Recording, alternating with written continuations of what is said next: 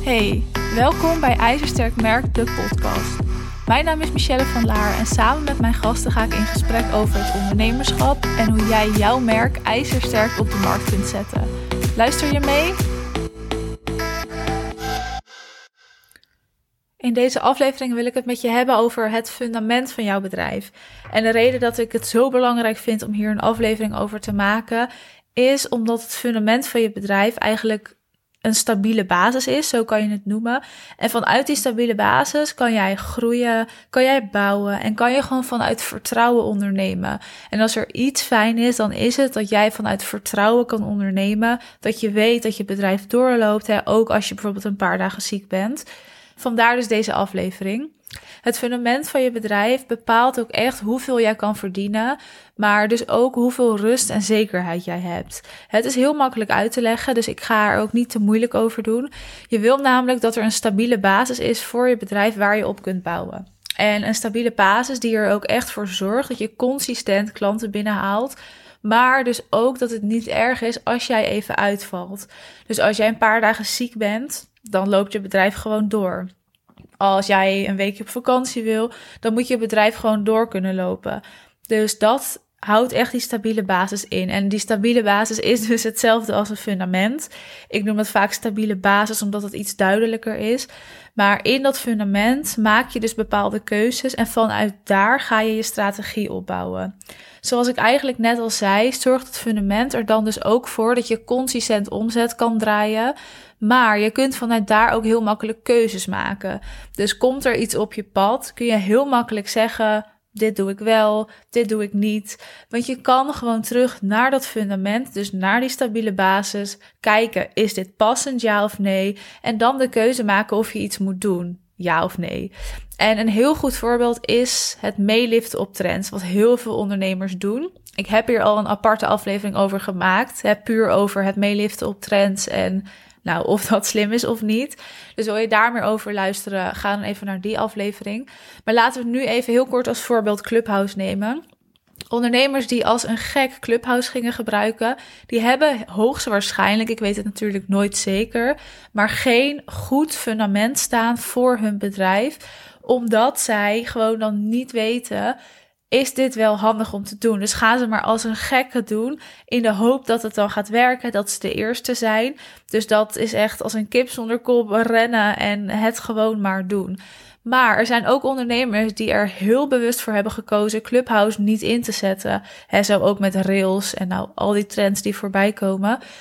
Dat doen ze niet omdat ze dus dat fundament hebben staan en bewust kunnen kiezen: dit past niet bij mijn bedrijf en hier ga ik niet heel veel meer uithalen, dus ik doe het niet. Natuurlijk zijn er ook heel veel ondernemers die dus een heel goed fundament hebben staan en die er bewust voor gekozen hebben het wel in te zetten. Dus ik bedoel niet als jij het hebt ingezet, heb je geen goed fundament staan. Ik bedoel wel als jij het hebt ingezet en als een kip zonder kop het bent gaan gebruiken in de hoop dat het werkt, dan mag je even bij jezelf nagaan of jij überhaupt wel die stabiele basis hebt. Want dat denk ik dan niet. De voordelen van een goed fundament, hè, dus de voordelen van een goede basis, zijn dat je consistent omzet kunt binnenhalen, dat je kunt ondernemen vanuit rust, wat heel fijn is, maar ook dat je veel makkelijker kunt bouwen en kunt blijven groeien en dat je dus meer rust ervaart daarin ook. En ook als je bijvoorbeeld even vakantie wilt nemen of even ziek bent, dan loopt het gewoon door, omdat in de basis alles klopt, in de basis alles staat. Nou, je weet nu dus waarom dat fundament zo belangrijk is.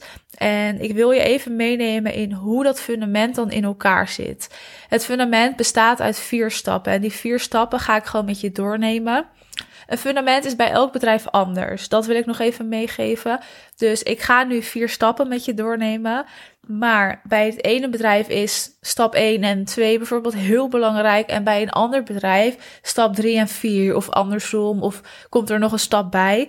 Maar in de basis is dit hoe een fundament in elkaar zit als je straks weet hoe het fundament in elkaar zit, is het natuurlijk belangrijk dat je ook weet hoe jij dan al die stappen koppelt. En hoe jij ervoor zorgt dat het geen losse onderdelen zijn, maar dus ook echt een fundament gaat vormen. Hè? Want anders zijn het allemaal losse stappen die je uitvoert, maar het moet ook gekoppeld worden. En vanuit daar bouw je pas een fundament.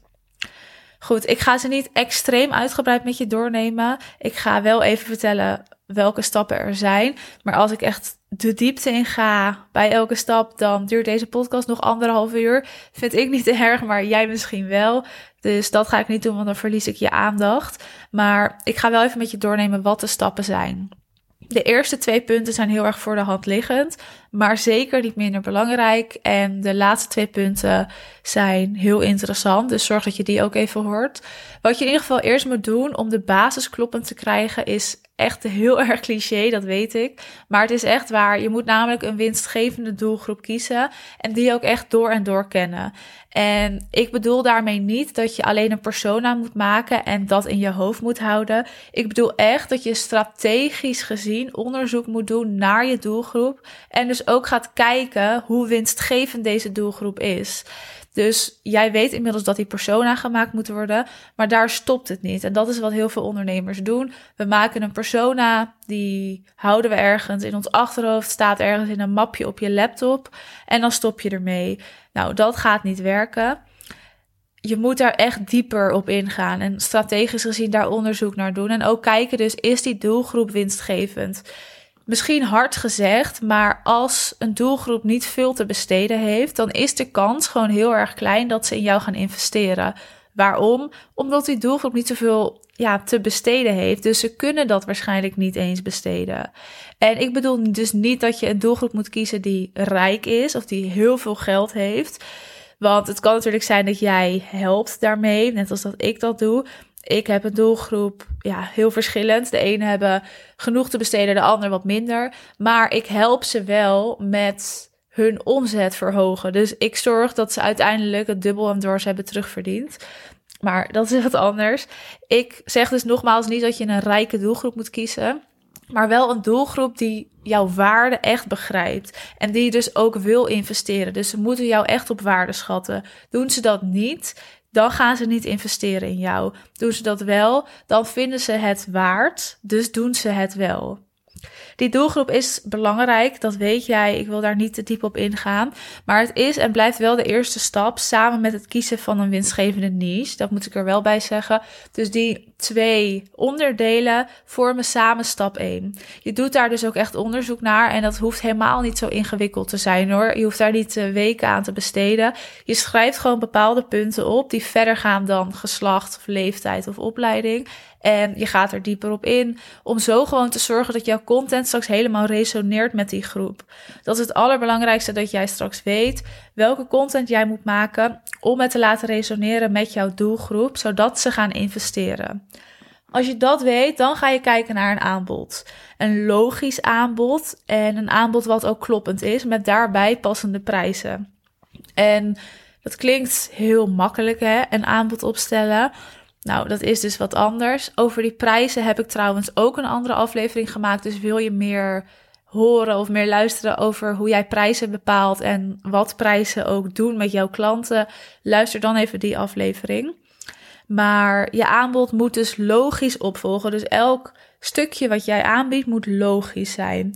En dat noem je ook wel een strategisch aanbod. En ik zie vaak dat ondernemers zomaar een aanbod hebben opgesteld. Gewoon omdat dat logisch voelt, zeg maar. Of omdat anderen dat ook doen. Ze hebben dus niet echt stilgestaan bij behoeftes van bijvoorbeeld een doelgroep. Maar ook niet bij hoe logisch het is hoe hun doelgroep, of hoe hun aanbod bedoel ik, uh, zichzelf opvolgt. Als je jouw aanbod namelijk goed indeelt, dan zorgt dat ervoor dat klanten klanten blijven. Dus dat ze nieuwe aankopen gaan doen. Maar ook dat nieuwe klanten makkelijker kopen, omdat het gewoon logisch is om een aankoop te doen. En het klinkt misschien dus niet lastig om je aanbod goed op te stellen. En toch zie ik in de praktijk dat het vaak anders is. Ik spreek natuurlijk mijn klanten dagelijks en nou, ondernemers in strategie-sessies. En vaak zie ik dat hier echt wel aan gesleuteld mag worden. En dat komt omdat we vaak kijken naar wat andere mensen doen. Dus hoe hebben andere ondernemers in dezelfde branche hun aanbod vormgegeven? En moet ik dat dan ook zo doen? Maar ook omdat als we al een tijdje bezig zijn, we ons aanbod liever niet meer zo erg veranderen. Want dan staat het al. Dat is vertrouwd, daar zijn we aan gewend. Maar juist ook als je al een tijdje bezig bent, is het zo belangrijk dat jij je aanbod blijft aanscherpen en blijft verbeteren. Simpelweg omdat jij als ondernemer groeit en jouw kennis groeit. Dus moet jouw aanbod ook worden aangepast. Dus vergeet dat echt niet. Als dat allemaal staat en als dat allemaal besloten is, dan is het belangrijk dat je een thuisbasis kiest. En dat is dus stap 3.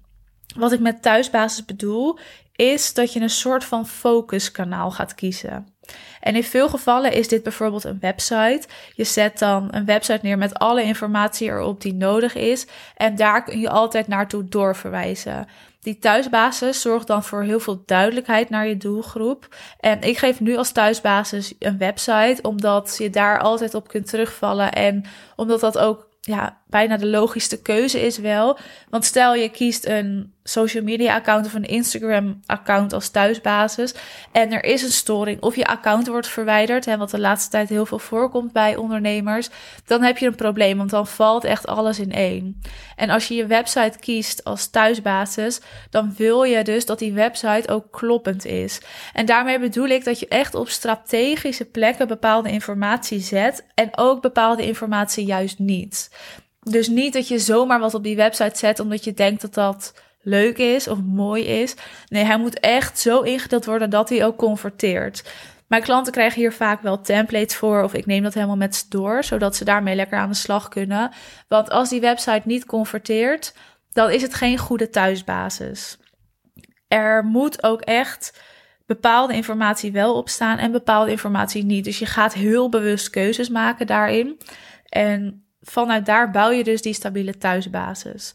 Bij een website hechten we ook heel vaak waarde aan of het mooi is, hè? dus aan het design. Zonder dus erbij stil te staan of de website wel echt werkt of zorgt voor conversie. En dat moet je dus gaan omdraaien. Je wilt dat een website converteert en werkt en logisch is en leesbaar is. En daarna ga je pas kijken hoe mooi die moet zijn en hoe je dat dan gaat indelen.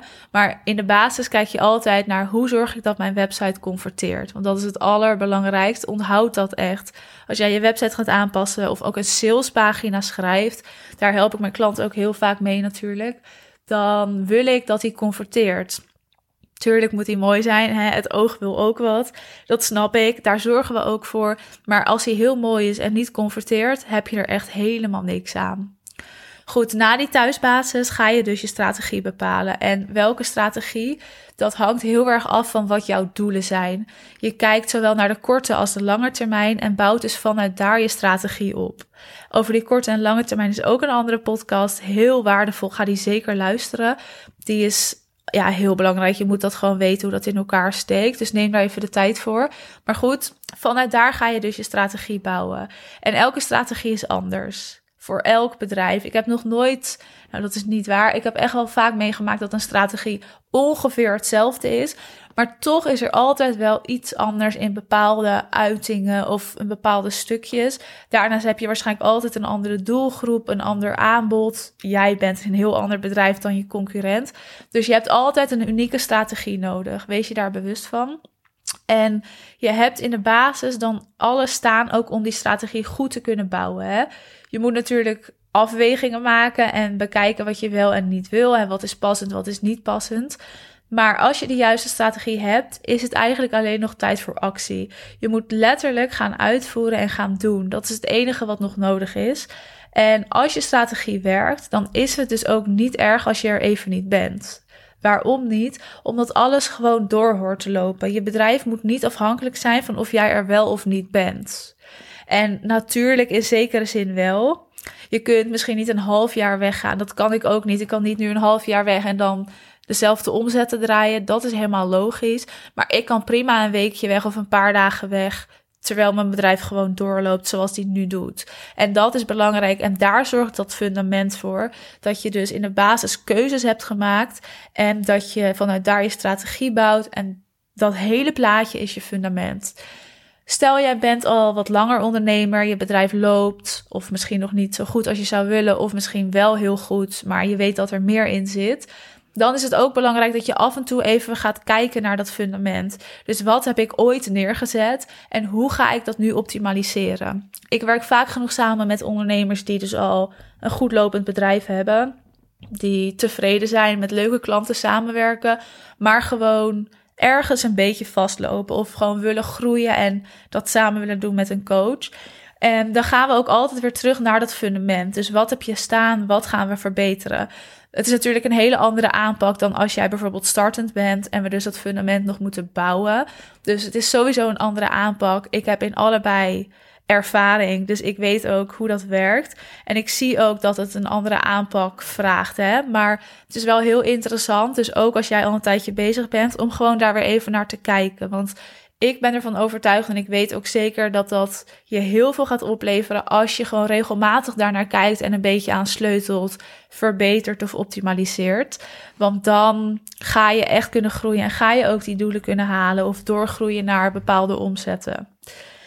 Wil jij een stevig fundament of ben je al even bezig en wil je nog meer groeien dan je al gedaan hebt. Plan dan een strategie-sessie in, dan kunnen we daar samen naar kijken. Denk je, nou, ik ga lekker door met wat ik nu aan het doen ben, is het natuurlijk ook goed. Vergeet niet de podcast even sterren te geven als je op Spotify luistert. En dan zie ik je vast weer bij een volgende aflevering. Je hebt deze aflevering helemaal afgeluisterd. Vond jij deze aflevering ook te gek? Vergeet dan niet te abonneren op de podcast en laat vooral even weten dat je geluisterd hebt. Tot de volgende keer.